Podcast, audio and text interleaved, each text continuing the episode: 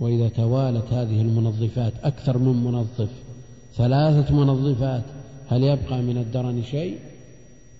يعني افترض أنك غسلت الثوب بماء وصابون وشامبو ثلاث أشياء لا تبقي شيء لا تبقي شيئا.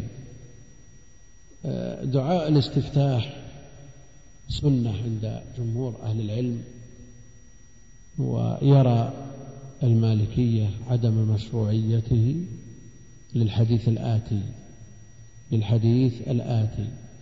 فيقول الله أكبر الحمد لله رب العالمين. دون استفتاح ولا تعوذ ولا بسملة هذا عند المالكية. الجمهور يستدلون بمثل هذا الحديث ويرون استحباب دعاء الاستفتاح. وجاء في استفتاحاته عليه الصلاة والسلام صيغ متعددة. من أشهرها بل من أصحها هذا هذا المذكور لأنه متفق عليه. وفي صحيح مسلم حديث عمر موقوفا عليه سبحانك اللهم وبحمدك وتبارك اسمك إلى آخره. ورجحه الإمام أحمد لوجوه ذكرها ابن القيم في زاد المعاد يرجع إليه من أراده. وجاء استفتاح لصلاة الليل وجاء استفتاحات أخر واختلافها من باب اختلاف التنوع وليس من باب اختلاف التضاد فعلى المسلم لا سيما طالب العلم الذي يطلع على هذه الأنواع أن يستفتح بها كلها.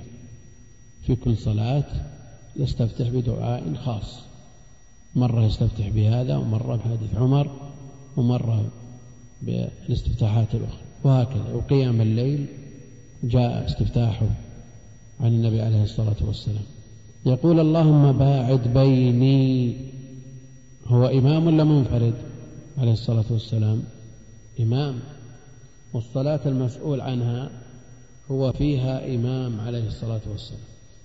باعد بيني. هل يجوز للإمام أن يخص نفسه بالدعاء دون المأمومين؟ نعم. إيه؟ على كل حال جاء في الحديث في حديث ثوبان وغيره لا يؤمن أحد قوما فيخص نفسه بدعوة دونهم وجاء عليه وعيد لكن تخصيص الإمام نفسه بالدعاء كما هنا اللهم باعد بيني وبين خطايا ابن خزيمة رحمه الله من أعرف الناس في التوفيق بين الأحاديث المتعارضة. حكم على حديث ثوبان بأنه موضوع لأنه معارض بهذا الحديث الصحيح. لم يبن له وجه الجمع بين هذا الحديث وذاك. شيخ الإسلام يرى أن النهي خاص بالدعاء الذي يؤمن عليه الذي يؤمن عليه كدعاء القنوت مثلا. يعني هل يليق بالإمام وخلفه الصفوف؟ يقول اللهم اهدني فيمن هديت وعافني فيمن عافيت والجماعة يقولون آمين. يليق به هذا؟ يدعو لنفسه وهم يؤمنون؟ لا لا يليق به. فلا يجوز له أن يخص نفسه بدعوة دونهم في الدعاء الذي يؤمن عليه كدعاء القنوت. طيب. السخاوي يرى أن الدعاء الذي لا يجوز للإمام أن يخص نفسه به هو الدعاء الذي لا يشرع لكل مصل. لكن مثل هذا يشرع لكل مصل أن يقوله. أما إذا دعا الإمام بدعوة في السجود مثلا أو بعد نهاية التشهد وقبل السلام يتخير من المسألة ما شاء لا يجوز له أن يخص نفسه بالدعوة دون المأمومين.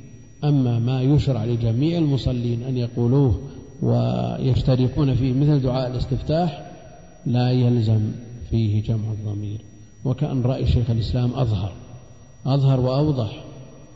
وهنا شبه الذنوب والخطايا بالأمور المحسوسة بحيث توجد في مكان يطلب أن يكون بعيدا كبعد المشرق عن المغرب. وأن تكون هذه الأمور المشبهة بالمحسوس كأنها على بقعة بيضاء يأتي عليها المنظفات فتزيلها. نعم.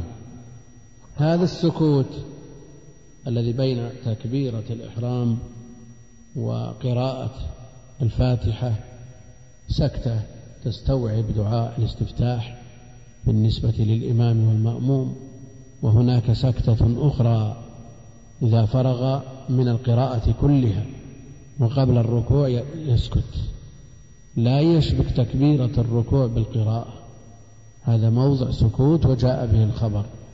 وهناك سكتة ثالثة جاءت في بعض الروايات وهي بعد قراءة الفاتحة بالنسبة للإمام يسكت حتى يتراد النفس عنده. حتى يتراد النفس عنده. ومنهم من يقول أنه يسكت ليتمكن المأموم من قراءة الفاتحة من قراءة الفاتحة. لكن سكتة تكون طويلة بقدر قراءة الفاتحة ولا تنقل نقلا مستفيضا هذا فيه ما فيه. لأن منهم من يقول أن على الإمام أن يسكت حتى يتمكن المأموم من قراءة الفاتحة. لئلا ينازع القرآن ولكي يأتي المأموم بما أمر به. قراءة الفاتحة ركن من أركان الصلاة لا تتم إلا بها. وإذا قلنا بهذا قلنا ما لا يتم الواجب إلا به ولا يتم التوفيق بين النصوص بين وجوب الإنصات وبين قراءة وجوب قراءة المأموم إلا بسكوت الإمام. ولذا قال النووي يسكت قدر قراءة المأموم الفاتحة يستحبون استحبابا والأثر الذي يدل عليه فيه من قال. نعم. عفى الله عنك. وعن عائشة رضي الله عنها قالت كان رسول الله صلى الله عليه وسلم يستفتح الصلاة بالتكبير والقراءة بالحمد لله رب العالمين وكان إذا ركع لم يشخص رأسه ولم يصوبه ولكن بين ذلك وكان إذا رفع رأسه من الركوع لم يسجد حتى يستوي قائما. وكان إذا رفع رأسه من السجدة لم يسجد حتى يستوي قاعدا. وكان يقول في كل ركعتين التحية. وكان يقول في كل ركعتين التحية. وكان يفرش رجله اليسرى وينصب رجله اليمنى. وكان ينهى عن عقبة الشيطان وينهى أن يفترش الرجل ذراعيه افتراش السبع. وكان يختم الصلاة بالتسليم.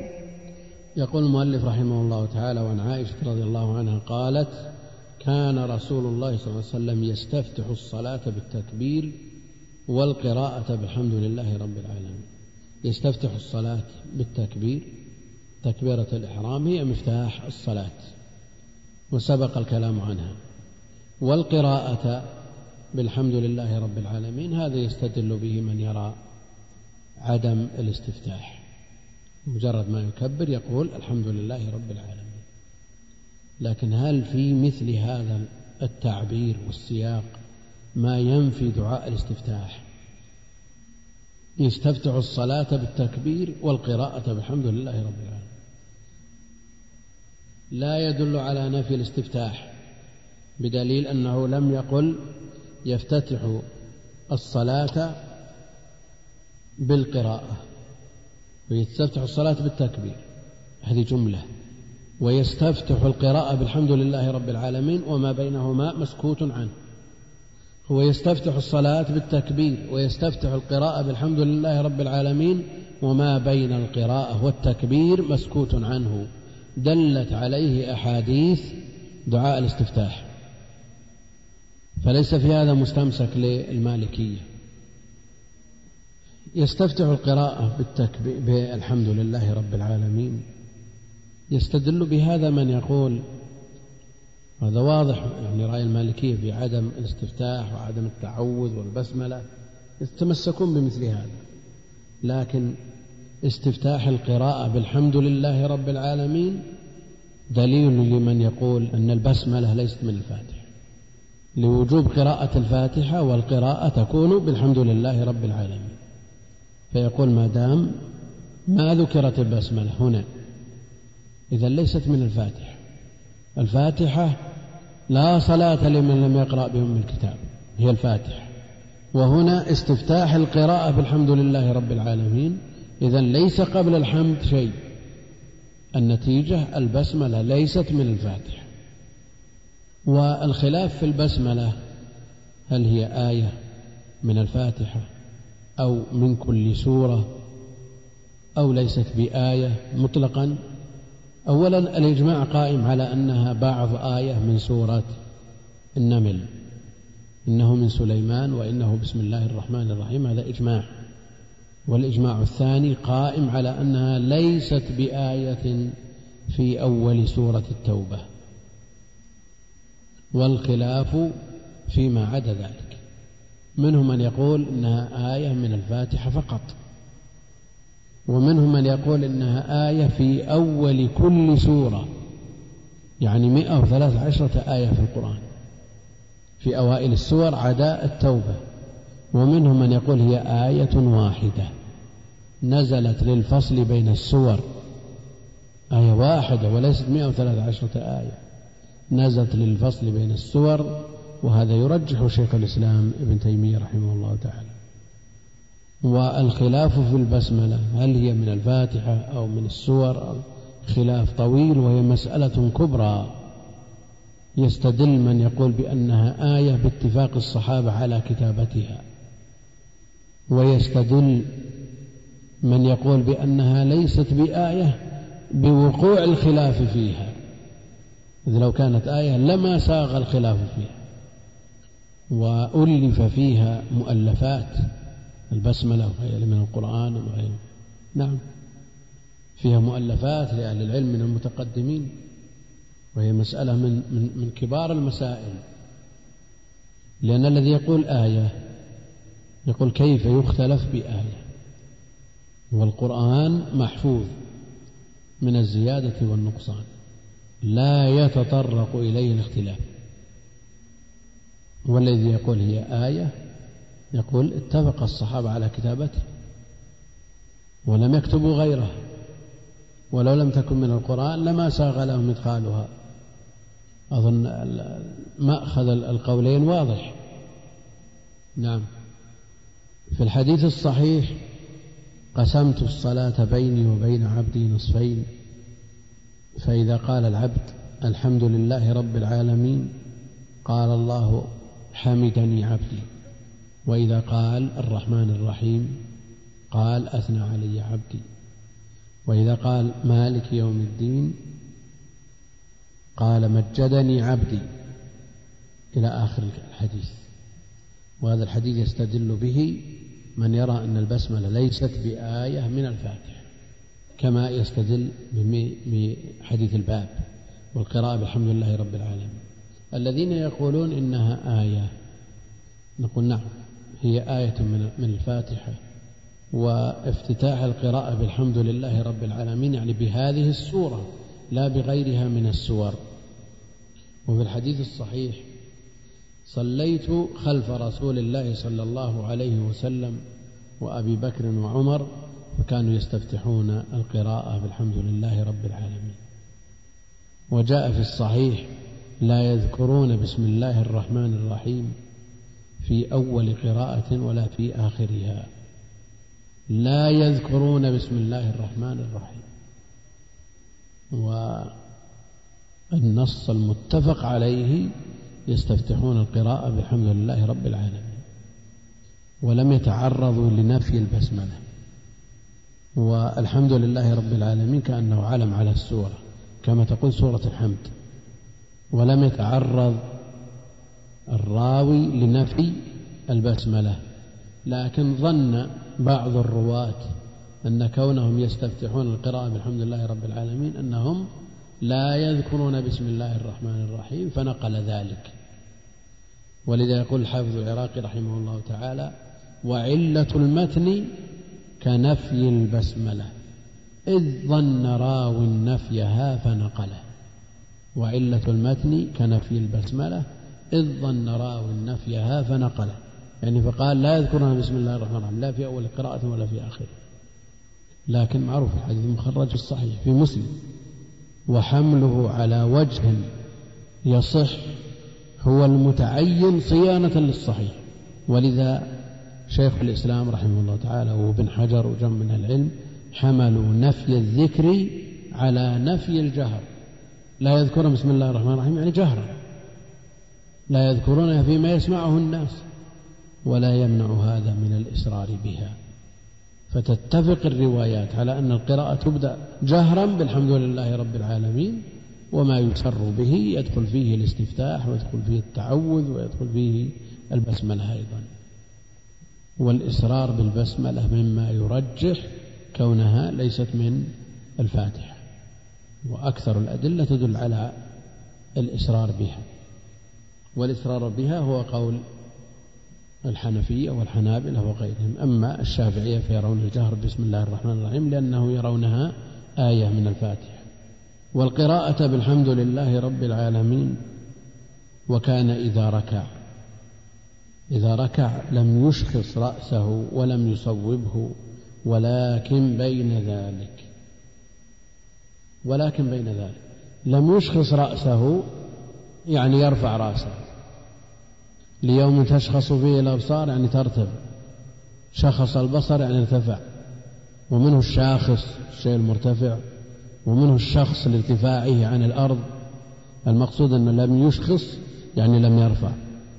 ولم يصوبه لم ينزله إلى جهة الأرض. ومنه الصيب المطر الذي ينزل إلى جهة الأرض. ولم يصوبه ولكن بين ذلك يكون باستواء الظهر باستواء الظهر. وجاء في صفة ركوعه عليه الصلاة والسلام أنه يسوي ظهره بحيث لو صب الماء على ظهره لاستقر. لو صب الماء على ظهره لاستقر.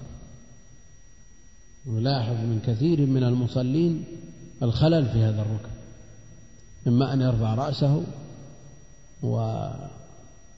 وظهره أيضا أو يحنيه يحصر ظهره هصرا بحيث ينزله إلى جهة الأرض ولكن بين ذلك فعله عليه الصلاة والسلام بين ذلك يسوي ظهره.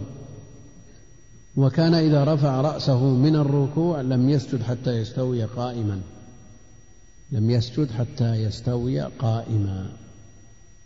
بخلاف بعض من ينتسب إلى مذهب أبي حنيفة الذين يقولون لا يستوي. مجرد ما يرفع رأسه يشعر نفسه أنه انتقل من الركوع يسجد. ومثله إذا انتقل من السجود يهوي إلى السجدة الثانية مباشرة. وهذا النقر مردود بهذا الحديث. وكان إذا رفع رأسه من الركوع لم يسجد حتى يستوي قائما. ومثله إذا رفع رأسه من السجدة لم يسجد حتى يستوي قاعدا. وأمر بذلك المسيء في صلاته. أمره بالطمأنينة في هذين الركنين. ثم ارفع حتى تطمئن رافعا. الطمأنينة مأمور بها وهي ركن في جميع أركان الصلاة. وإذا لم يكن صنيع هؤلاء هو النقر المنهي عنه فلا نقر. وكان إذا رفع رأسه من السجدة حتى يسجد لم يسجد حتى يستوي قاعدا عرفنا صفة الركوع وأما صفة السجود فستأتي في المجافات. نعم تأتي في المجافات إن شاء الله تعالى. وكان يقول في كل ركعتين التحية. في كل ركعتين. يعني بعد الركعتين الأوليين تحية وبعد الركعتين الأخريين تحية. بعد الأوليين التشهد الأول وبعد الأخريين التشهد الثاني. لكن ماذا عن الثالثة؟ هل بعدها تحية أو لا؟ مقتضى الحديث بعد كل ركعتين. فإذا صلى المغرب وصلى ركعتين جلس للتشهد الأول ثم جاء بثالثة نعم. مقتضى هذا الحديث في كل ركعتين التحية. أما إذا كانت ركعة واحدة مفهوم أنه لا تحية. والأدلة القطعية دلت على أن التحية تكون بعد الثالثة وتكون بعد الخامسة وتكون بعد السابعة وتكون بعد التاسعة في الوتر. نعم. وعند من يصحح الوتر بواحدة وهو ثابت عن بعض الصحابة يكون بعدها التحية. لكن هذا ماشي على الثنائية والرباعية. وما عداهما دلت النصوص القطعية عليه. التحية وكان يقول في ركعتين التحية. هذا عنوان التشهد. تحيات لله ويقع في الصلاة. تشهد واحد أو أكثر. بعض الصلوات فيها تشهد واحد وبعضها فيها أكثر من تشهد فيها تشهدان. فالتشهد الأول الذي يقع بين الركعتين الأوليين واجب واجب بدليل وجوبه لأنه جبر بالسجود. في حديث عبد الله بن بحينة على ما سيأتي ولو كان مندوبا لما احتاج إلى سجود. وعدم ركنيته بدليل أنه لم يرجع إليه لما نبه. فدل على أنه واجب من واجبات الصلاة وسيأتي تقريره في حديث عبد الله بن بحينة. وأما التشهد الأخير فهو ركن من أركان الصلاة لا تصح إلا به. وكان يفرش رجله اليسرى وينصب اليمنى. كان يفرش رجله اليسرى وينصب يعني يجلس على يفرش اليسرى ويجلس عليها. وينصب رجله اليمنى. وهذا يسمى افتراش. وهكذا يجلس في التشهد الأول والتشهد إذا لم يكن في الصلاة إلا تشهد واحد وبين السجدتين يجلس مفترشا. وجاء ما يدل على أن من السنة أن يجلس على عقبيه بين السجدتين كما في حديث ابن عباس.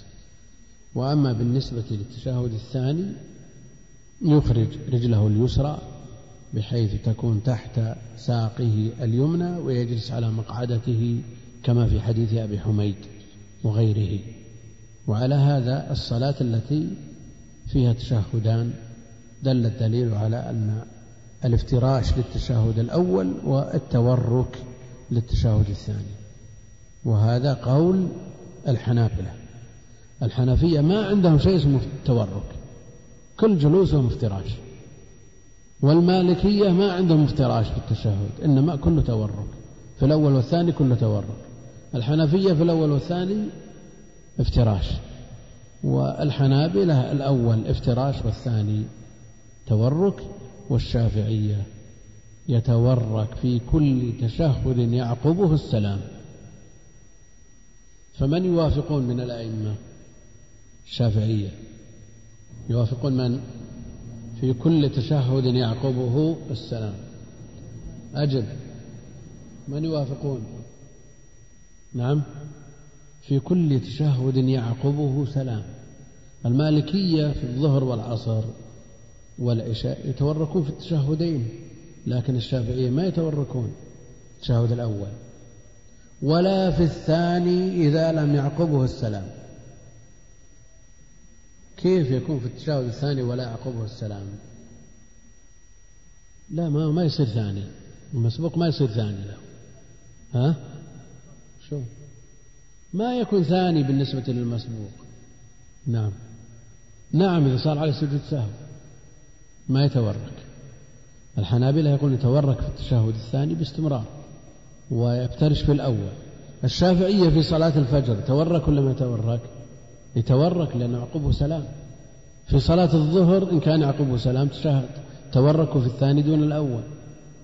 والدليل يدل على صحة ما ذهب إليه الحنابلة من الفرق بين التشهدين. وكان ينهى عن عقبة الشيطان. وكان ينهى عن عقبة الشيطان. عقبة الشيطان. بنجيب مثال من هالجالسين ولا؟ نعم. لا لا صعب. إحراج له. يكون فيه إحراج له. ها؟ بل وصف ما يخالف. إذا تمثيلها لا بأس. ما يمثل بشخص جالس ما إحراج له. مع أني إلى الآن ما رأيت من يطبقه تطبيق دقيق. ولله الحمد. يجلس على إليتيه. ينصب ساقيه وفخذيه ويضع يديه على الأرض. هذه عقبة الشيطان وهي كما يقعي الكلب مثل الكلب. الواحد يرفع الرجلين كلهن ويضع يديه يستند على يديه في الأرض. يلصق الرجل اليتيه على الأرض وينصب فخذيه وساقيه ويرسل يديه على الأرض يعتمد عليهم هذه عقبة الشيطان. وينهى أن يفرش الرجل ذراعيه افتراش السبع. في رواية افتراش الكلب. والمراد افتراش الذراعين. وهذا قد يفعله بعض الناس. إما جهل وإما حاجة يحتاج إلى أن يضع يديه على الأرض. اليدين الذراعين إلى المرفق على الأرض وهو ساجد. هذا افتراش السبع المنهي عنه. وقد نهينا عن مشابهة الحيوانات. نهينا عن نقر الغراب والتفات كالتفات الثعلب. وافتراش السبع. ونهينا عن الإشارة عند السلام كأذناب خيل شمس يعني باليدين ونهينا أيضا عن بروك البعير ونهينا عن تدبيح الحمار. على كل حال هذه أمور موجودة في كتب الشروح ومنظومة من أرادها يرجع إليها. وينهى عن أن يفرش الرجل ذراعيه افتراش السبع وكان يختم الصلاة بالتسليم. ولا شك أن الصلاة تفتتح بالتكبير وهو مفتاحها وتختتم بالتسليم والتسليم ركن عند الجمهور والحنفية لا يرونه لا يرونه ركنا بل بمجرد ما ينتهي من التشهد يخرج من صلاته ولو بالحدث المقصود أن صلاته انتهت ويستدلون ببعض طرق حديث ابن مسعود أنك إذا قلت التشهد فقد تمت صلاتك فإن شئت أن تقوم فقم وهذا كلام مدرج وليس من أصل الحديث. عفى الله عنك. وعن عبد الله بن عمر رضي الله عنهما أن النبي صلى الله عليه وسلم كان يرفع يديه حذو منكبيه إذا افتتح الصلاة وإذا كبر للركوع وإذا رفع رأسه من الركوع رفعهما كذلك. وقال سمع الله لمن حمده ربنا ولك الحمد. وكان لا يفعل ذلك في السجود. نعم الحديث الثالث عن عبد الله بن عمر رضي الله عنهما أن النبي صلى الله عليه وسلم كان يرفع يديه حذو منكبيه حذو منكبيه. إذا افتتح الصلاة يعني مع تكبيرة الإحرام يرفع يديه. إذا كبر للركوع رفع يديه. إذا رفع رأسه من الركوع رفع يديه كذلك. وهناك موضع رابع إذا قام من الركعتين. إذا قام من الركعتين. كما في حديث ابن عمر في البخاري. يرفعه إلى النبي عليه الصلاة والسلام. رفع اليدين حذو مقابل المنكبين. المنكب مجتمع. رأس. العضد مع الكتف. وجاء ما يدل على رفعهما إلى فروع أذنيه إلى فروع أذنيه. فمنهم من اختار هذا؟ حذو المنكبين كالشافعية ومنهم من اختار كالحنفية؟ فروع الأذنين. ومنهم من قال يوفق بينهم يجمع بين النصين بأن يكون أطراف الأصابع حذو فروع الأذنين وخلف الكف يكون حذو المنكبين. وإذا أمكن التوفيق فهو المتعين فمنتهى الرفع للأصابع يكون مقابل لفروع الأذنين وظهور الأكف إلى المنكبين.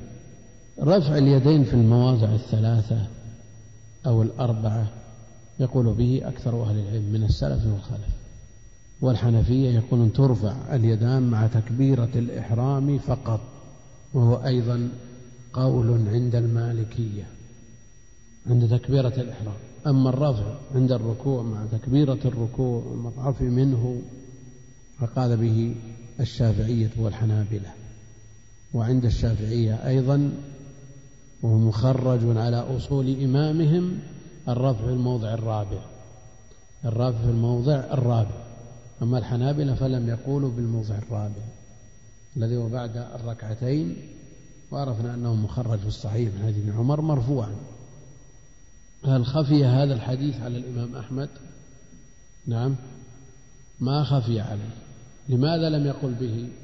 ولم يقل به أتباعه. أما الأتباع فهم تبع له. وهذا شأن المقلد لا يقول بما يخالف قول إمامه. أما بالنسبة للإمام فلم يثبت عنده مرفوعا. وعند الإمام أحمد موقوف. الإمام أحمد يرجح الوقف والبخاري يرجح الرفع إذا وجد مثل هذا الخلاف يعني هل الإمام أحمد دون البخاري في المنزلة في الحديث وعلله؟ ليس دونه أبدا. فإذا وجد مثل هذا الخلاف فماذا نصنع؟ هل نقول نرجح الرب لأنه ثبت في صحيح البخاري أو نرجح الوقف لأنه قال به إمام من أئمة المسلمين قوله معتبر من الأئمة الحفاظ المعروفين من شيوخ البخاري أعني الإمام أحمد من شيوخ البخاري. فما الذي يرجح؟ يعني هل يلام الحنابلة حينما لا يقولون بالموضع الرابع وإمامهم لم يثبت عنده الرفع بل هو موقوف من فعل ابن عمر؟ طيب ما موقف طالب العلم الذي وليس بمقلد؟ يعني شأنه الاتباع وثبت عنده الحديث في صحيح البخاري مرفوع يرفع ولا ما يرفع؟ وإذا رفع يكون رجح رأي البخاري على رأي أحمد كيف يصنع طالب العلم؟ نعم. كيف؟ لا هو الخبر واحد إما مرفوع وإما موقوف. لابد من الترجيح في هذا نعم. كيف؟ يعني حتى على الرواية الموقوفة العبادات توقيفية. لا تدرك بالرأي ليست من اجتهاد ابن عمر. لكن في الجملة افترض أن المسألة مما للرأي فيها مجال. اختلف قول البخاري مع قول أحمد. أولا ما ثبت في الصحيحين عن البخاري ومسلم لا يعارض بما قيل من أي إمام كان. لماذا؟ لأن الأمة تلقت الصحيحين بالقبول. يعني الترجيح بين البخاري وأحمد فيما لو نقل الترمذي عن البخاري تصحيح حديث وقال أحمد بتضعيفه هنا نرجح أو العكس. إمام مع إمام لكن كتاب التزمت صحته وتلقته الأمة بالقبول حتى جزم جمع من أهل العلم أن جميع ما في البخاري صحيح وأنه قطعي. وقال قائلهم لو حلف رجل بالطلاق أن كل ما في صحيح البخاري صحيح ما حنث هل تلقي الأمة للقبول بالقبول للكتابين؟ لا يعارض بقول أي إمام. يعني لو نقل لنا تصحيح البخاري خارج الصحيح بسند يثبت عن البخاري. يقول الترمذي سألت محمد بن إسماعيل عن حديث كذا فقال صحيح. ثم نقل لنا تضعيف بالسند أو في نص عليه في كتب الإمام أحمد أن الحديث ضعيف هنا نرجح ونشتغل لكن ما دام التصحيح في الصحيح الذي التزمت صحته ما أحد كلام ولذا لو روى الإمام البخاري حديثا وعارضه حديث بنفس الإسناد بنفس الإسناد الذي رواه به البخاري في مسند الإمام أحمد ماذا ترجح؟ رجح ما في البخاري بلا شك. فهذه المسألة ينتبه لها طالب العلم. صيانة الصحيحين أمر لا بد منه ولا مندوحة عنه. نعم إذا وجد هناك تعارض واضح بين نصوص في الصحيحين لا بد من العمل. لا بد من الترجيح بالطرق المعتبرة عند أهل العلم. لكن ما كان خارج الصحيحين لا يعارض بما فيهما. حذو منكبيه إذا افتتح الصلاة. وإذا كبر للركوع وإذا رفع رأسه من الركوع رفعهما. إذا افتتح الصلاة. الأصل أن التكبير للدلالة على الشروع في الصلاة. وللركوع للدلالة على الانتقال من القيام إلى الركوع. وللرفع التسميع للدلالة على الانتقال من الركوع إلى الرفع. فإذا كان القول للدلالة على الفعل طلب المقارنة بينهما.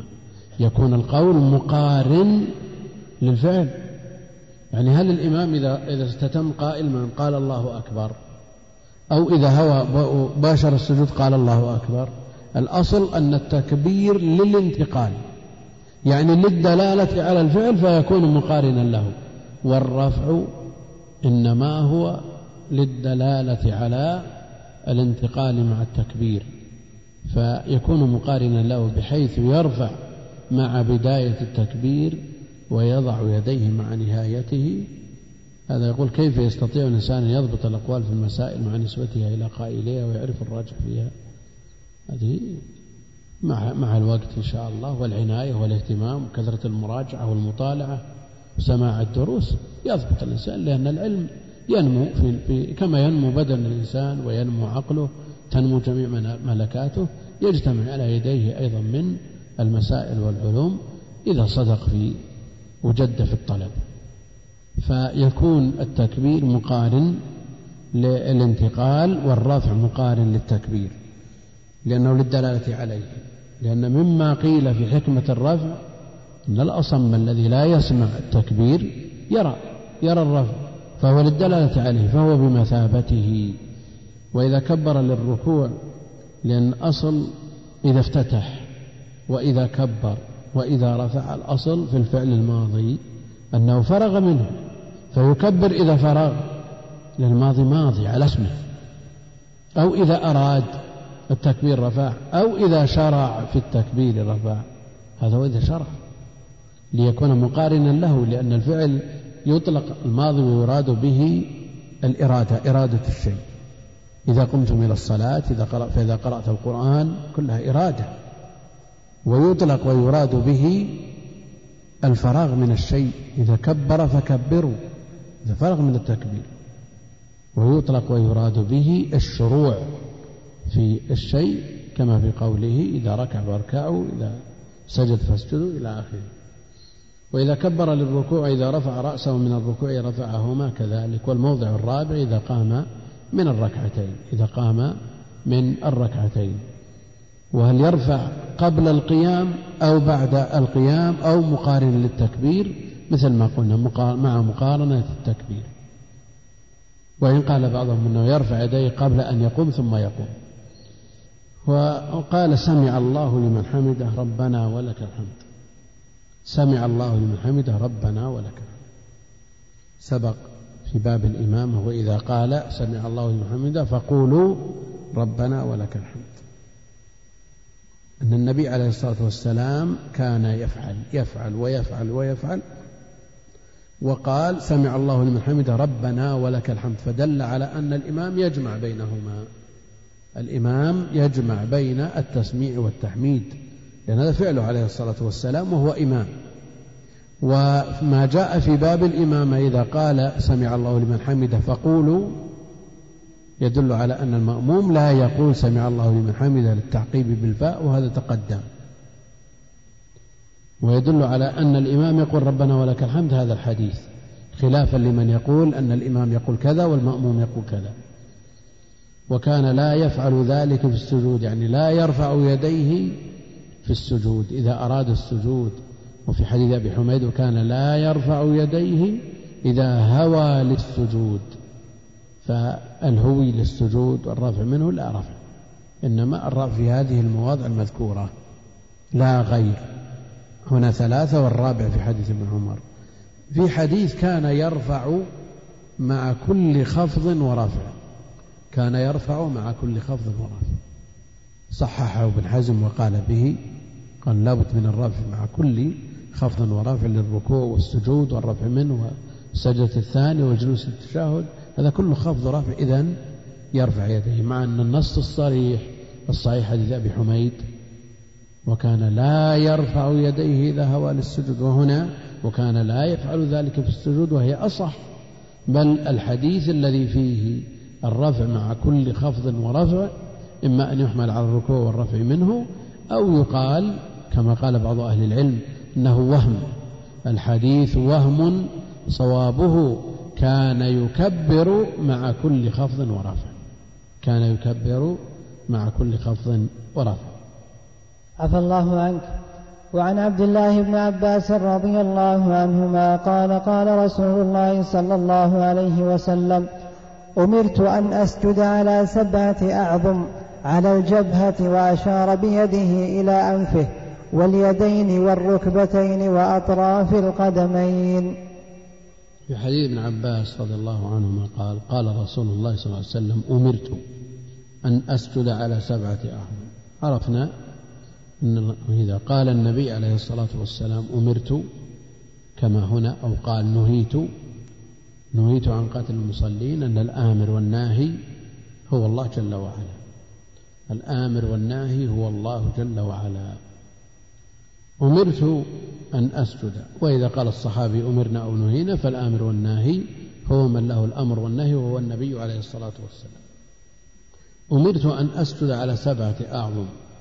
في حديث العباس في مسلم وغيره إذا سجد العبد سجد معه سبعة آراب يعني أعضاء. سبعة على الجبهة وأشار بيده إلى أنفه. للدلال على أن الأنف تابع للجبهة ليس بعضو مستقل لئلا يقول القائل سبعة والمذكور ثمانية. نعم ولذا جاء في حديث العباس وجهه ليدخل في ذلك الجبهة مع الأنف. الجبهة مع الأنف. لكن مقتضى حديث العباس وجهه وهنا على الجبهة وأشار بيده إلى أنفه. بينهم اختلاف ولا ما بينهم اختلاف؟ الوجه الرجل السوي لا يختلف في حديث ابن عباس مع حديث أبيه لكن لو افترضنا أن شخصا أنفه صغير جدا نعم أو مقطوع الأنف يسجد على وجهه كيف يسجد على وجهه؟ يعني بكامل وجه لأن الذي يرفع بقية الوجه عن الأرض هو الأنف فإذا قدر عدم وجوده أو وجوده صغيرا نعم هل نقول يسجد بوجهه؟ أو على جبهته فقط إذا ذهب الأنف. يعني مقتضى حديث العباس وجهه. إذا سجد سجد معه سبعة آراب وجهه نعم وجهه وكفاه وركبتاه وقدماه وجهه بدل من سبعة بدل بعض. يعني هل نقول هناك فرق بين على الجبهة والأنف أو والوجه ولا ما في فرق؟ يعني الرجل السوي ما في فرق. لأن بقية الوجه يرتفع عن الأرض بالأنف. وعلى هذا إذا قطع الأنف هل نقول بالإمكان أن يطبق السجود على الوجه أو نقول نفترض أن الأنف موجود ويكتفي بالجبهة؟ وش ترتب عليه إذا سجد بوجهه معناه أن الفم والخدان كلها في التراب. وهذا مقتضى حديث العباس. لكن المقصود بالوجه ما جاء بيانه في حديث الباب. على الجبهة وأشار بيده إلى أنفه. ليس المقصود الوجه كاملا. بمعنى أنه لو كان الأنف مقطوع يسجد على الجبهة فقط. كما أن الأقطع يغسل بقية المفروض. هذا هو الأصل والمراد بالوجه في حديث العباس المراد به الجبهة والأنف. هذا إذا قدر وجود الأنف الذي يرفع بقية الوجه. أما إذا لم يوجد فيفترض كأنه موجود. يسجد على الجبهة فقط ولا يسجد على وجهه بمعنى أنه لا يلصق فمه بالتراب أو وجنتيه بالتراب أو خديه لا. فحديث الباب حديث ابن عباس مفسر مفسر للمجمل في حديث أبيه على الجبهة وأشار بيده إلى أنفه فالأصل في السجود الجبهة ويسجد على الأنف تبعا لها وعلى هذا لو سجد على الأنف فقط. ورفع الجبهة يصح السجود ولا ما يصح؟ ما يصح. لكن لو سجد على الجبهة ورفع الأنف محل خلاف بين أهل العلم والأصل أنهما كالعضو الواحد. لو رفع بعضه وبقي بعضه. ويوضحه ما بعده. اليدين. السجود على اليدين. والمراد باليدين الراحة مع بطون الأصابع. هل نقول أن اليد هنا مطلقة وفي حديث الوضوء مقيدة إلى المرافق فيسجد باليدين إلى المرافق يحمل المطلق على المقيد؟ لا. لماذا؟ نعم. الاختلاف في الحكم والسبب. للاختلاف في الحكم والسبب وإذا اختلف الحكم والسبب ما يحمل المطلق على المقيد. وجاء أيضا التنصيص على منعه الافتراش. فاليدان هما الراحة مع بطون الأصابع. وكثير من المصلين يرفع الراحة يسجد على بطون الأصابع فقط كذا لا سيما الأحداث صغار السن يحصل منهم كثيرا ومثل هذا السجود لا يجزي. فاليد الراحة هي الأصل وبطون الأصابع تبع كالأنف. وبعض الناس يجمع اليدين بالجمع يسجد على الجموع وهذا أيضا لا يجزي. لا يجزي لأن السجود ركن وقد أمرنا بالسجود على السبعة. فلا يتم الامتثال إلا بتحقق مباشرة السبعة للمسجود عليه. فينتبه لهذا بعض الناس على الأصابع. هكذا. ما يجزي. لكن لو سجد على الراح ورفع الأصابع كما لو سجد على الجبهة ورفع الأنف وفيه الخلاف المعروف. واليدين والركبتين. هذا المخالفة فيه نادرة. يعني وقوع المخالفة من المصلين بما في ذلك الجهال والصغار نادرة. ما في أحد بيرفع ركبته ولا عن الأرض إذا سجد. هذه نادرة لكن لا بد من السجود على الركبتين. وأطراف القدمين وأطراف القدمين. ولتكن الأصابع أثناء السجود مضمومة وتكون اليدان بحيال الوجه وأصابع الرجلين إلى جهة القبلة كما جاءت بذلك النصوص الصحيحة. مباشرة هذه الأعضاء للأرض أو المسجود عليه. أما بالنسبة للركبتين فلا بد من سترهما.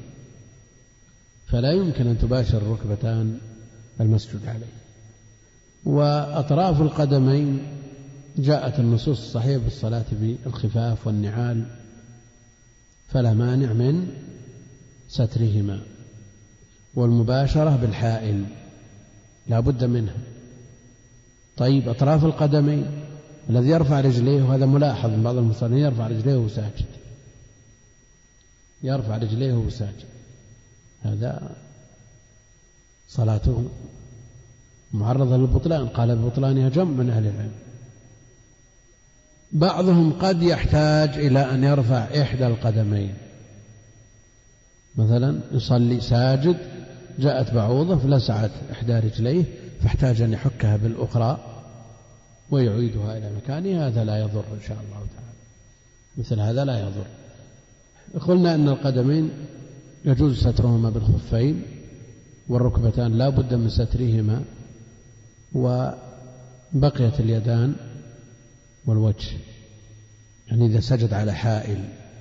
يقول إذا كان الحائل منفصل فالنبي عليه الصلاة والسلام سجد على الخمرة وهي قطعة بقدر الوجه. إذا كان حائل لا بأس لا سيما مع الحاجة. وأما بالنسبة هذا هذا منفصل أما المتصل إذا أراد أن يسجد وضع شماغه مثلا متصل به هذا يطلقون فيه الكراهة. يطلقون فيه الكراهة مع أن الكراهة تزول بأدنى حاجة بأدنى حاجة. يعني من الحاجة أن تكون مثلا الأرض المسجود عليها حر أو باردة شديدة البرودة أو يكون فيها شوك. لكن بعض الناس من باب الترف يقول هذه الفرش وطئت بالأقدام وسجد عليها أناس كثير أحط شماغ ينظف. هل هذه حاجة؟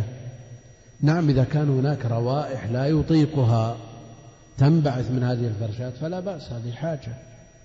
أما شيء ما هو ما هو بواقع ما فيها روائح أنت الله أعلم يبي يملأ اسمك تراب فيما بعد.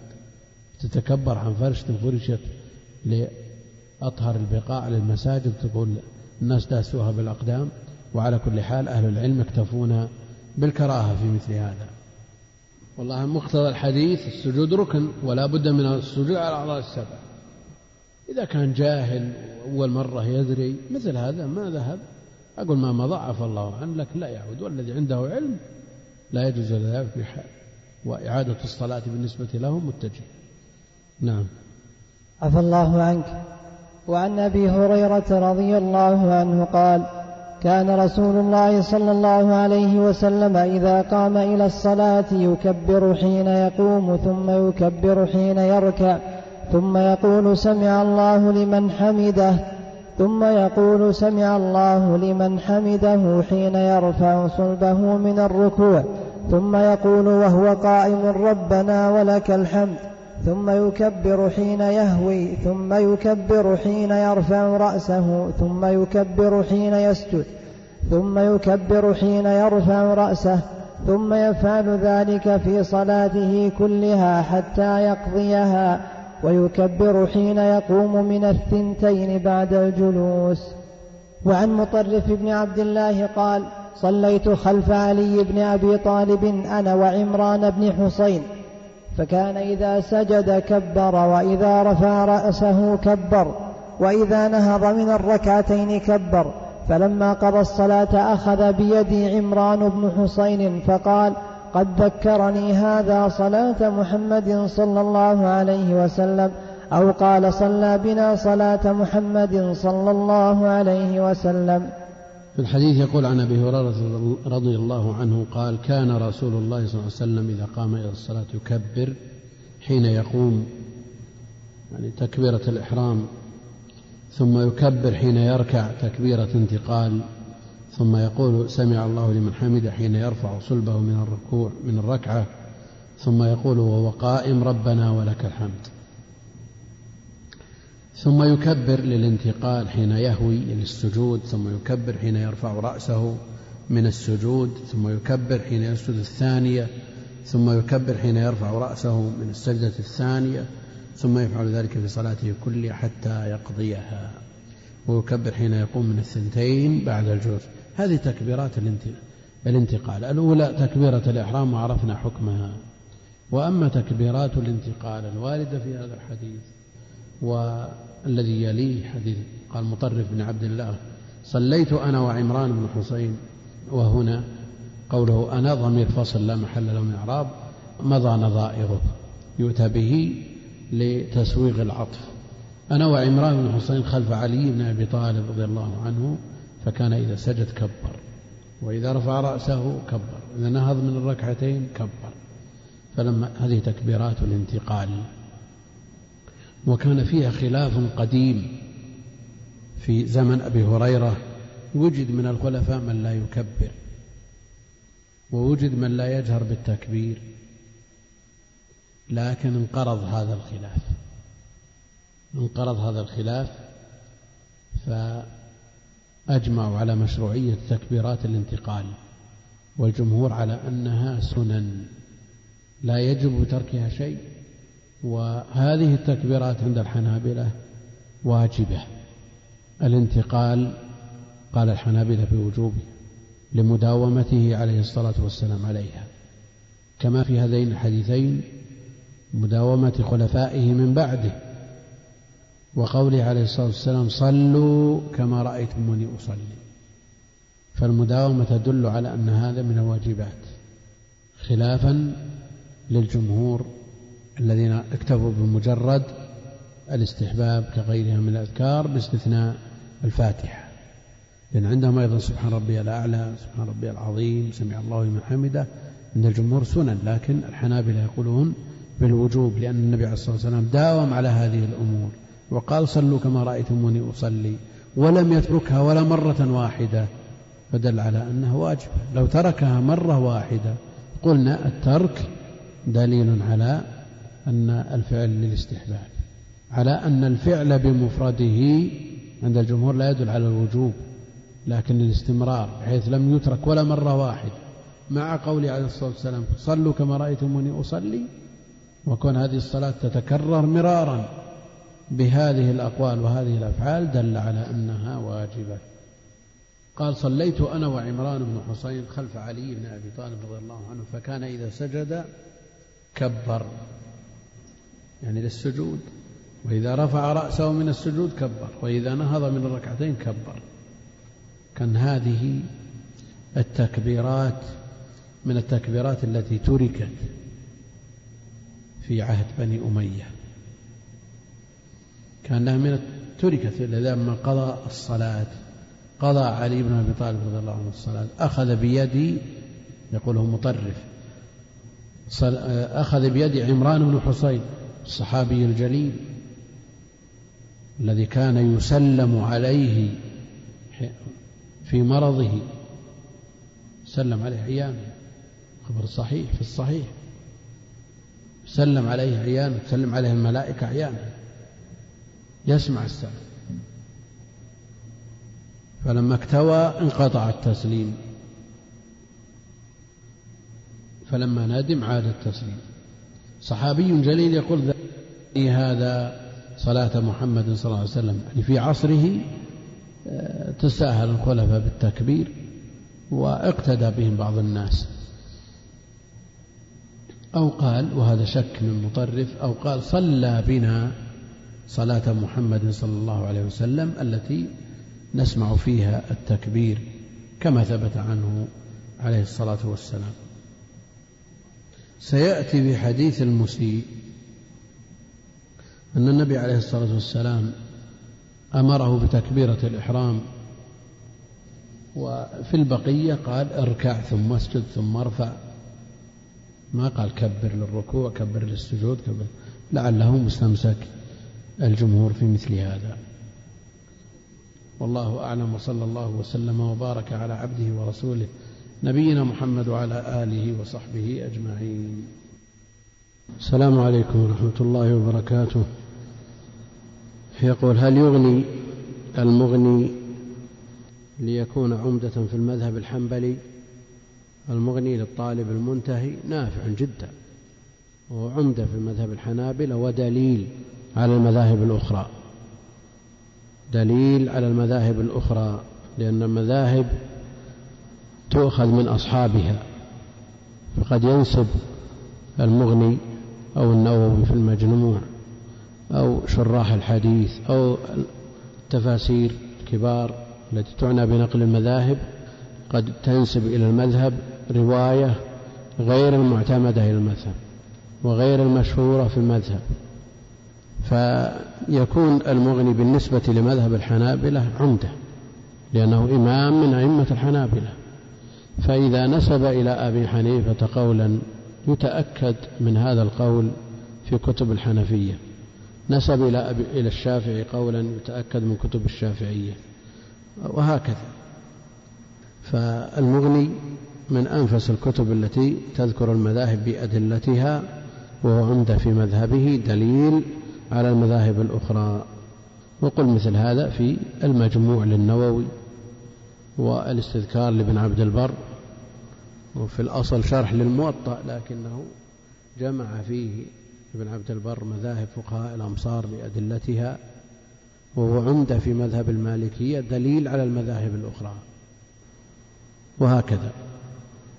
يقول هل طبعت المطالب العالية التي هي عبارة عن رسائل؟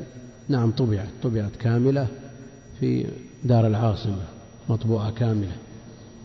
يقول في حديث دعاء الاستفتاح اللهم باعد بيني. ألا نقول بأن قوله اللهم باعد بيني وبين خطاياي للذنوب التي لم تقع وقوله اللهم نقني من خطاياي للذنوب المتعلقة بحقوق الناس وقولها اللهم اغسلني للذنوب التي وقعت. على كل حال هذا مجرد التماس. يقول أي الطبعات أفضل؟ للكتب التالية مسند أبي يعلى. مسند أبي يعلى مطبوع محقق في أجزاء كثيرة وله طبعات لكن أفضلها الطبعة المحققة لسليم الهلالي وأدري منه. طبعة سليم الهلالي نسيت والله اسم المحقق بالتحديد. مصنف عبد الرزاق طبعة طبعة المعروفة الأحد عشر مجلد. مصنف عبد الرزاق بعناية حبيب الرحمن الأعظمي. وأما مصنف ابن أبي شيبة فالطبعات كلها لا تسلم من أخطاء. الموجودة كلها لا تسلم من أخطاء. بما في ذلك أصل هذه الطبعات الهندية الآن يطبع الكتاب بعناية اثنين من من طلاب العلم. طبعة هي أمثل من الموجود فيها شيء من التصحيح والتعليق الخفيف. وتحت الطبع والتمهيد الأصل في الطبعات كلها الطبعة المغربية. الطبعة المغربية. يقول ذكرتم أن الإمام لا يخص نفسه بالدعاء فكيف في حالة الجلسة بين السجدتين؟ يقول رب اغفر لي. هذا يشرع لكل مصل وهو لا يؤمن عليه فلا مانع من تخصيص نفسه بالدعاء كدعاء الاستفتاح. يقول أفضل طريقة للاستفادة من شروح كتب السنة لا سيما البخاري. وأيهما أفضل إمضاء الوقت باختصار فتح الباري أو قراءة فقط؟ والانطلاق لما بعده من الشروح وهل لكتاب إرشاد الساري طبعة مناسبة يمكن الحصول عليه صفة الطبعات التجارية؟ أقول طالب العلم كان مجرد الجرد والقراءة يستوعب ويحفظ فالقراءة أسرع على أن يدون رؤوس المسائل لمراجعتها عند الحاجة أقول إذا كان الطالب طالب العلم يستوعب ويستفيد من القراءة الجرد من غير تدوين للمسائل فهذا لا شك أنه أسرع أسرع. على أن يأخذ أقلام ملونة في طريقة شرحناها مرارا يجعل لكل نص لون خاص. هذا النص هو بحاجة إلى حفظه يضع عليه لون. أحمر مثلا. وهذا المقطع بحاجة إلى فهمه. والسؤال عما يشكل فيه يضع عليه علامة خضراء مثلا. هذا المقطع يحتاج إلى أن ينقله في مذكرته لأن كل طالب علم يجب أن يكون عنده مذكرة ينقل فيها ما يستغرب من الفوائد والعلوم التي توجد في غير مظانها. ويدون رؤوس المسائل يرجع إليها عند الحاجة. إذا كان لا يستوعب بهذه الطريقة طريقة الجرد فالاختصار وسيلة من وسائل التحصيل. فيختصر الكتب. يمسك فتح الباري وبدل ما هو أربعة عشر مجلد يختصره في نصف حجمه أو ثلث حجمه يقتصر منه على ما يريد يعلق ما يحتاج منه على نسخته وهكذا. اتصال فتح الباري أو قراءة فقط والانطلاق لما بعده من الشروح مثل ما ذكرنا إذا كانت القراءة يفيد منها طالب العلم وعنده حافظة تسعفه للإفادة من القراءة مجرد سرد مرة واحدة فهذه أسرع. أما إذا كان لا يستفيد إلا من المعاناة وتعب وترديد كلام فالاختصار ينفع كثيرا. هل لكتاب رشاد الساري طبعة مناسبة يمكن الحصول عليها؟ نعم. الطبعة السادسة التي في حاشيتها شرح النووي على مسلم هي من أصح الطبعات وصورت ومتداولة. يقول هل هناك أحاديث مدونة في دواوين الإسلام من الصحاح والمسانيد والسنن ولم يتكلم على الأئمة بتصحيح أو تضعيف؟ وإذا كانت الإجابة بلا فما مدى فائدة دراسة مصطلح الحديث إذن؟ نعم. دراسة مصطلح الحديث لتؤهل الطالب للاجتهاد للاجتهاد من أجل الحكم على الأحاديث التي لم يحكم عليها إن وجدت أو من أجل الترجيح بين أحكام الأئمة. لأنه افترض أن الأحاديث كلها حكم عليها حكم على بعضها أئمة بالتضعيف وحكم عليها آخرون بالتصحيح أو توقف بعضهم أو حكم بعضهم بحكم آه، لا تفهمه أنت ولا من في طبقتك. فائدة علم المصطلح يؤهلك للترجيح بين أقوال الأئمة. لأنه إذا إذا صحح إمام وضعف إمام وش موقفك؟ هل نقول إن هذا الحديث خلى عن حكم الأئمة؟ ما خلى لكن أنت بحاجة إلى من يرجح لك. ما الدليل على أن الرسول عليه الصلاة والسلام كان يضم رجليه عند السجود؟ جاء التصريح بإلزاق الكعب أو القدم بالقدم. وجاء قول عائشة رضي الله عنها فوقعت يدي على رجليه ومنهم من يرى أن الأصل في الصلاة المجافاة بما في ذلك الرجلين. يقول رؤيا الإمام مالك بن أنس في المنام فقيل له ما فعل الله بك؟ فقال غفر لي بكلمة كان يقولها عثمان بن عفان رضي الله عنه عند رؤية الجنازة. سبحان الحي الذي لا يموت فكنت أقولها. السؤال هل قولها سنة لأنها مروية؟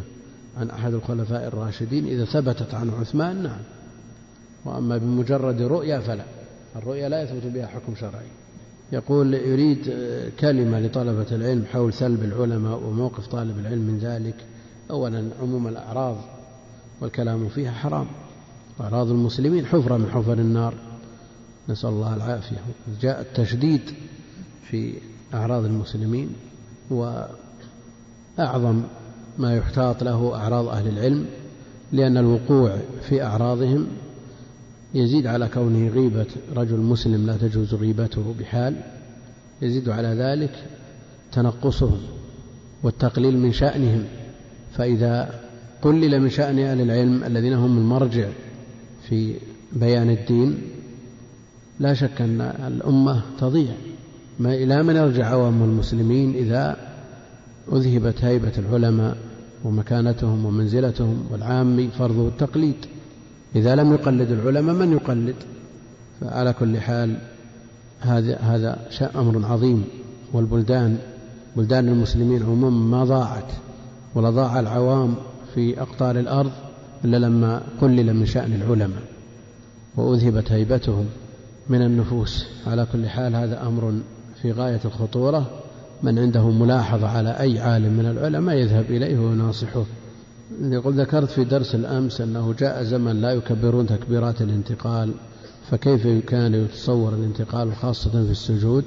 على كل حال إذا آه، مثل هذا لا شك أنه يوقع في لبس. ولذا شرع تكبيرات الانتقال شرعت من أجل هذا.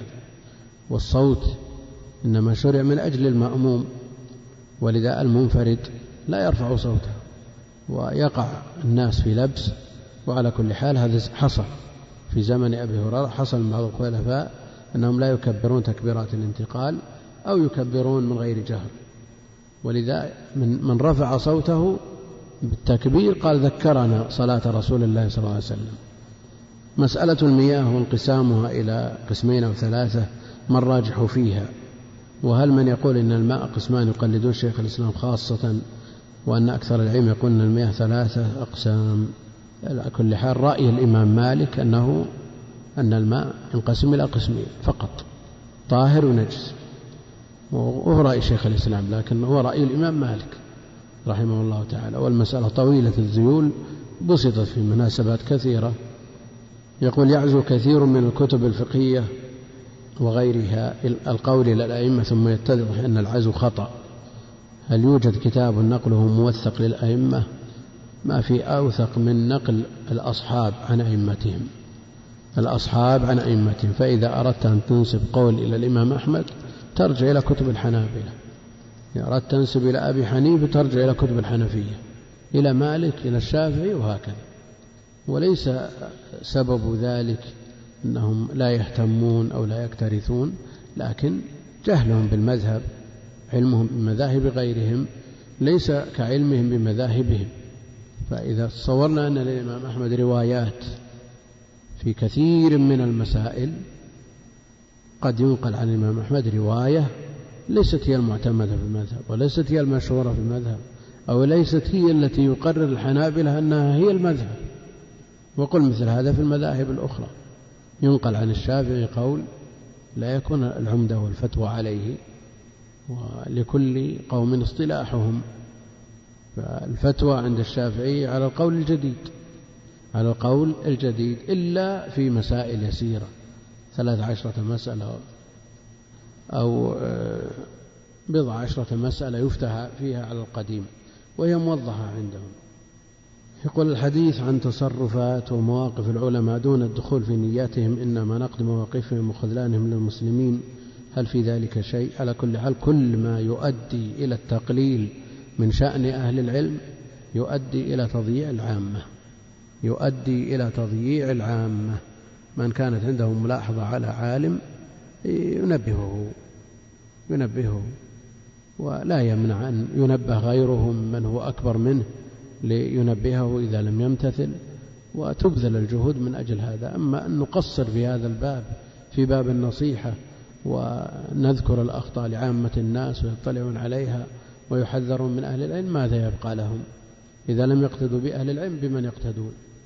هذا السؤال من من تونس يقول ما حكم الزواج من مسيحية؟ على كل حال الزواج من الكتابية في الأصل جائز لكن لا شك أن له أخطاره. خطر على الأولاد خطر على الإنسان نفسه. وكم من إنسان أقدم على الزواج من مخالفة في الدين أو في المذهب في العقيدة فصارت الهيمنة للمرأة فيخشى على الإنسان وإلا فالأصل الحكم الجواز الزواج من الكتابية جائز لكن يبقى أن بعض الصحابة حذر منه تحذيرا شديدا نعم لما يترتب عليه من آثار كذلك الزواج من المرأة الفاسقة يخشى على الزوج منها وبعض الناس يبحث عن الجمال مثلا أو عن المال والناس لهم مقاصد متعددة من زواجهم ثم يقول الدين يجي يأتي بالدعوة ثم لا يلبث أن يتحول هو نسأل الله السلامة والعافية. قصة عمران بن حطان الخارجي المعروف مادح ابن ملجم قاتل علي داعية من دعاة الخوارج كان على على العقيدة الصحيحة السليمة. رأى امرأة خارجية أعجبته غاية في الجمال فقال نكسب الدين والدنيا. نكسب الجمال ونكسب الدعوة. ندعوها إلى مذهب أهل السنة. لكن وش اللي حصل؟ حصل العكس. الذي حصل العكس. فلا يقدم الإنسان على أمر فيه خطر عليه على دينه مهما كان المبرر. وأبشع منظر رأيته في حياتي شاب في الخامسة والعشرين من عمره لحيته إلى نصف صدره وينتقل بين الدروس من حلقة إلى حلقة. ثم فجأة رأيته في الدرس حالق للحيته بالموس يعني ما هو مقصر ولا بالموس. وإذا السبب امرأته. قالت يا أنا يا اللحية. فلا يقدم الإنسان على شيء يضره لا سيما ما يضره في الدين. ومثل هؤلاء كيف يتربى الأولاد على أي معنى؟ لا شك أنه مسألة خطرة. هذا من المغرب يقول سؤالي عن الأناشيد التي فيها بعض الأدوات الموسيقية. الأناشيد التي التي يسمونها أناشيد إسلامية. الشعر كلام. حسن حسن وقبيح قبيح وأنشد بين يدي النبي عليه الصلاة والسلام. فإذا كان الكلام مباحا يعني مادته مباحة ولم يصحبه آلة وأدي بلحون العرب فهو جائز لا شيء فيه. أما إذا أدي بلحون الأعاجم وعلى طريقة الفساق والمتماجنين مثل هذا لا يجوز بحال. ولو لم يصحبه آلة. وإذا صحبته آلة فالآلة جاء منعها في النصوص. قد يقول قائل أنه ما هناك آلات لكن هناك مؤثرات صوتية وترديد لبعض الكلام الذي يجعله بمثابة الآلة. إذا كانت هناك مؤثرات صوتية تؤدي نفس الغرض الذي تؤديه الآلة منع لأنه ليست الآلة مقصودة لذاتها إنما المقصود ما يصدر عنها فإذا صدر عن بعض المؤثرات وإن كانت غير محسوسة لا تلمس ولا ترى إنما بطريقة يؤدونها مهرة في هذا الباب.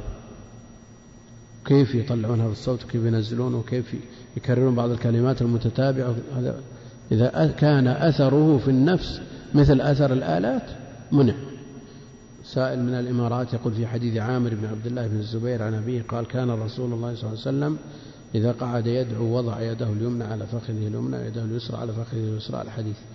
السؤال في قوله إذا قعد يدعو قال العلماء إن القعود في الدعاء يكون في ثلاثة مواضع بين السجدتين والتشهد الأول والتشهد الأخير.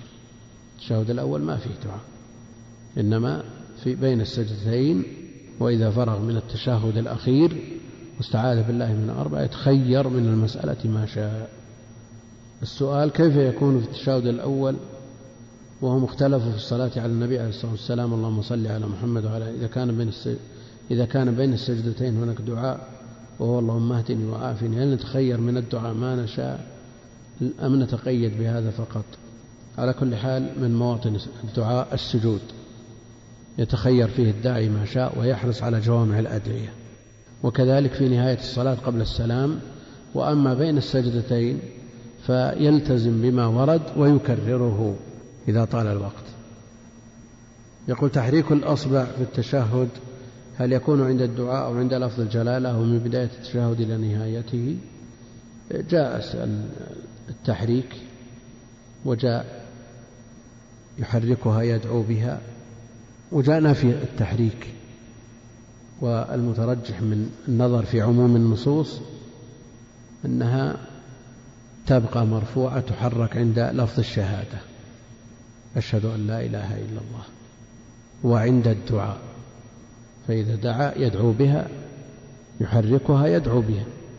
فهي عند الدعاء تحرك وعند رفع لفظ الشهادة ترفع وهي الدلالة على الشهادة.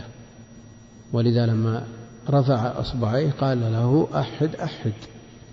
فالشهادة إنما تكون بإصبع واحدة لأنها إشارة إلى الواحد الأحد. سم. الحمد لله رب العالمين والصلاة والسلام على نبينا محمد وعلى آله وصحبه أجمعين. قال المصنف رحمه الله تعالى عن البراء بن عازب رضي الله عنه قال رمقت الصلاة مع محمد صلى الله عليه وسلم فوجدت قيامه فركعته فاعتداله بعد ركوعه فسجدته فجلسته بين السجدتين فسجدته فجلسته ما بين التسليم والانصراف قريبا من السواء. وفي رواية البخاري ما خلا القيام والقعود قريبا من السواء. الحمد لله رب العالمين وصلى الله وسلم وبارك على عبده ورسول نبينا محمد وعلى آله وصحبه أجمعين. أما بعد فيقول المؤلف رحمه الله تعالى عن البراء بن عازب رضي الله عنهما قال رمقت لحظ وسبر صلاة النبي صلى الله عليه وسلم. يقول فوجدت قيامه للقراءة فركعته فاعتداله يعني بعد الركوع فسجدته فجلسته بين السجدتين فجلسته ما بين التسليم والانصراف قريبا من السواء قريبا من السواء. استثنى في رواية البخاري ما خلا القيام والقعود قريبا من السواء. وإذا استثنينا القيام والقعود للتشهد الأخير التساوي متصور. التساوي والقرب منه متصور. لكن إذا قرأ في الصلاة خمسة أجزاء كما قرأ البقرة والنساء وآل عمران. كيف يكون ركوعه وقيامه وسجوده وجلوسه قريب من السواء؟ وذكرنا فيما مضى أن هذا الاستواء قد يراد به الاستواء النسبي. بمعنى أنه إذا أطال القيام نعم أطال الركوع وأطال السجود طول نسبي ولا يلزم من هذا التساوي في الوقت. يقرب هذا أنك إذا رأيت ثوبا معلقا ثوب طوله 160 سنتي. نعم والكم شبر. هذا آه، كم مساوي للبدن؟ وهل يلزم أن يكون الكم 160 علشان نقول الكم مساوي للثوب؟ لا لا يلزم هذا. فالتساوي تساوي نسبي. يعني إذا رأيت شخص وزنه معتدل وطوله معتدل ويديه مناسبات ورجليه قلت هذا متساوي. لكن بعض الناس تشوفه مثلا سمين جدا متين. والرجل ما هي بسمين هذا متساوي. أو اليد صغيرة أو الرأس صغير هذا ما بتساوي. ولا يلزم من تساوي الأعضاء أن تكون بنفس المقدار بنفس الوزن بنفس الطول لا. أمثلة تقريبية. فعندنا إذا قرأ خمسة أجزاء بالبقرة ثم النساء ثم آل عمران وهذا ثابت عن النبي عليه الصلاة والسلام. هل يلزم أن يسجد ساعة؟ ويركع ساعة؟ ويرفع ساعة؟ ويجلس ساعة؟ لا. تحتاج إلى يوم عشان يصلي ركعتين. عشان يصلي ركعتين بهذه الطريقة يحتاج يوم كامل. فالمراد بالمساواة هنا المساواة المتناسبة النسبية. بمعنى أنه إذا أطال القيام يطيل الركوع. إذا أطال الركوع يطيل الاعتدال. إذا أطال يطيل وهكذا. ما يقرأ في الركعة الأولى جزء والركعة الثانية جزء وبقية الركعة في دقيقة. يجي. هذا ليس قريبا من السواء. لكن إذا إذا قرأ جزء وركع دقائق خمس أربع ست وهكذا والسجود مثل يقال قريبا من السواء. هذا الاستواء النسبي. لكن إذا استثنينا كما في رواية البخاري ما خلا القيام والقعود خرجنا من الإشكال. لا مانع أن يكون الركوع بقدر السجود والجالسة بقدر السجود والرافع منه بقدر الركوع وهكذا. يكون الاستواء حقيقي ما هو بنسبي. لكن رواية البخاري لحديث البراء الحديث نفسه مخرجه واحد. الحديث مخرجه واحد. فهل يقال أنه مرة البراء بن عازم مرة قريب من السواء ومرة أطال عليه الصلاة والسلام القيام والقعود أكثر من الركوع والسجود؟ يعني يحمل على تعدد القصة مع أن المخرج واحد. منهم من يرى هذا ويقول أن هذا أولى من توهيم الرواة أولى من توهيم الرواة. لكن كونه رمق الصلاة مع النبي عليه الصلاة والسلام هل يمكن أن يتم له هذا من خلال صلاة واحدة؟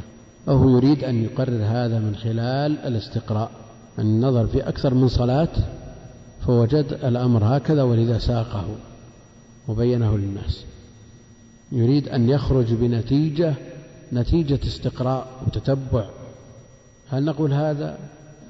وعلى هذا يلزم عليه توهيم الراوي للرواية الأخرى ما خل القيام والقعود قريب من السوء وهذا قد يسلكه بعض المحدثين لأن المخرج واحد.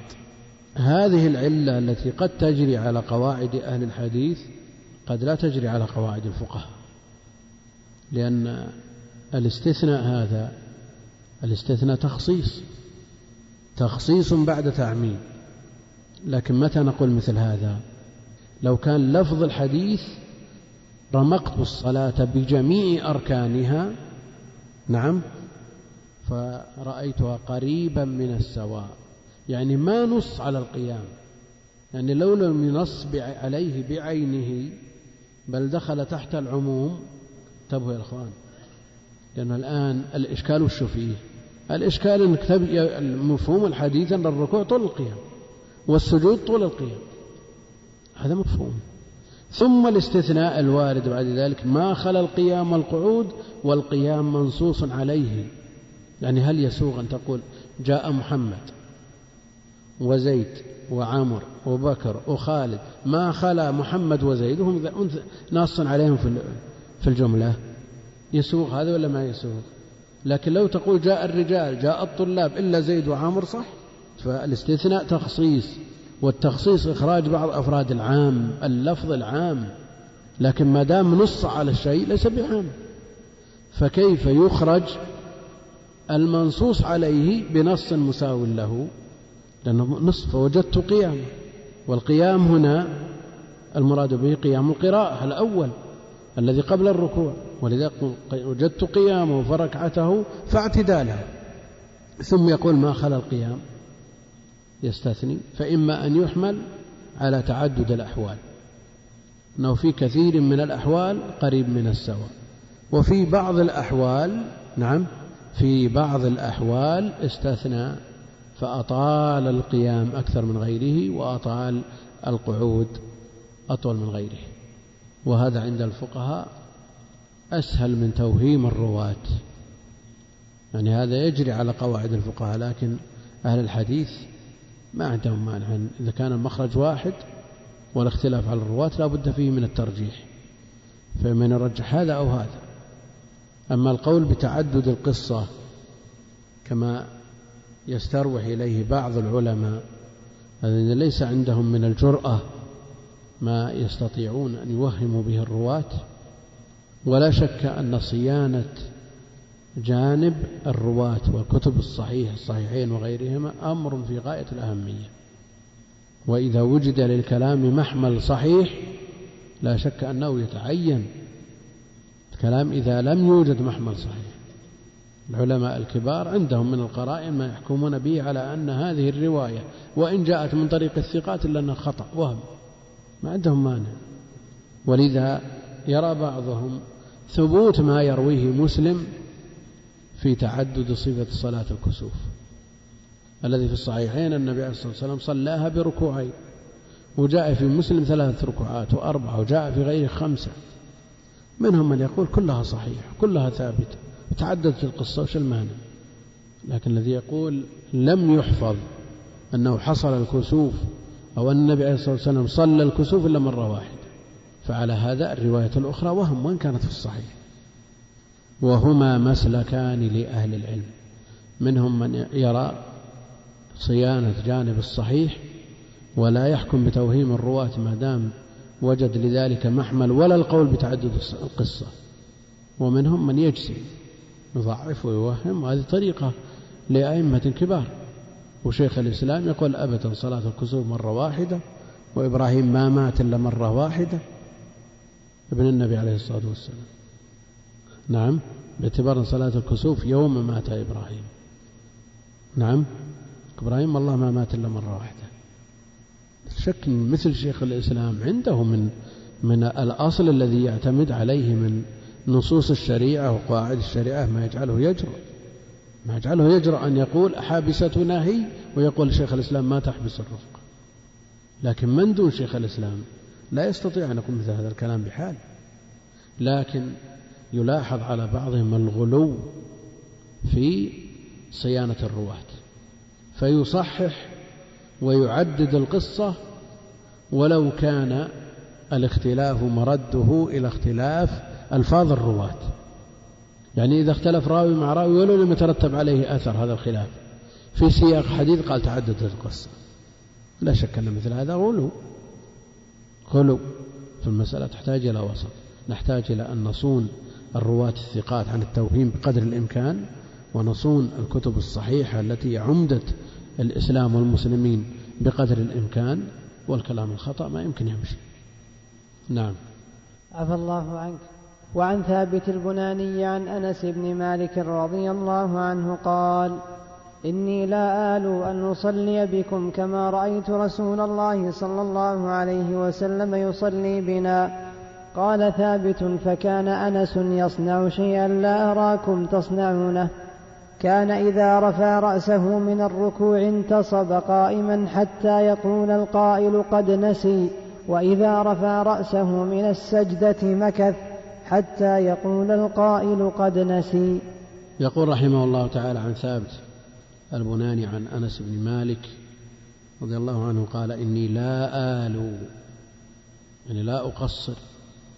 فأبذل جهدي أن أصلي بكم كما كان رسول الله صلى الله عليه وسلم يصلي بنا. قال ثابت فكان أنس تطبيقا لما قعده والتزمه أن يصلي بهم صلاة النبي عليه الصلاة والسلام فكان أنس يصنع شيئا لا أراكم تصنعونه.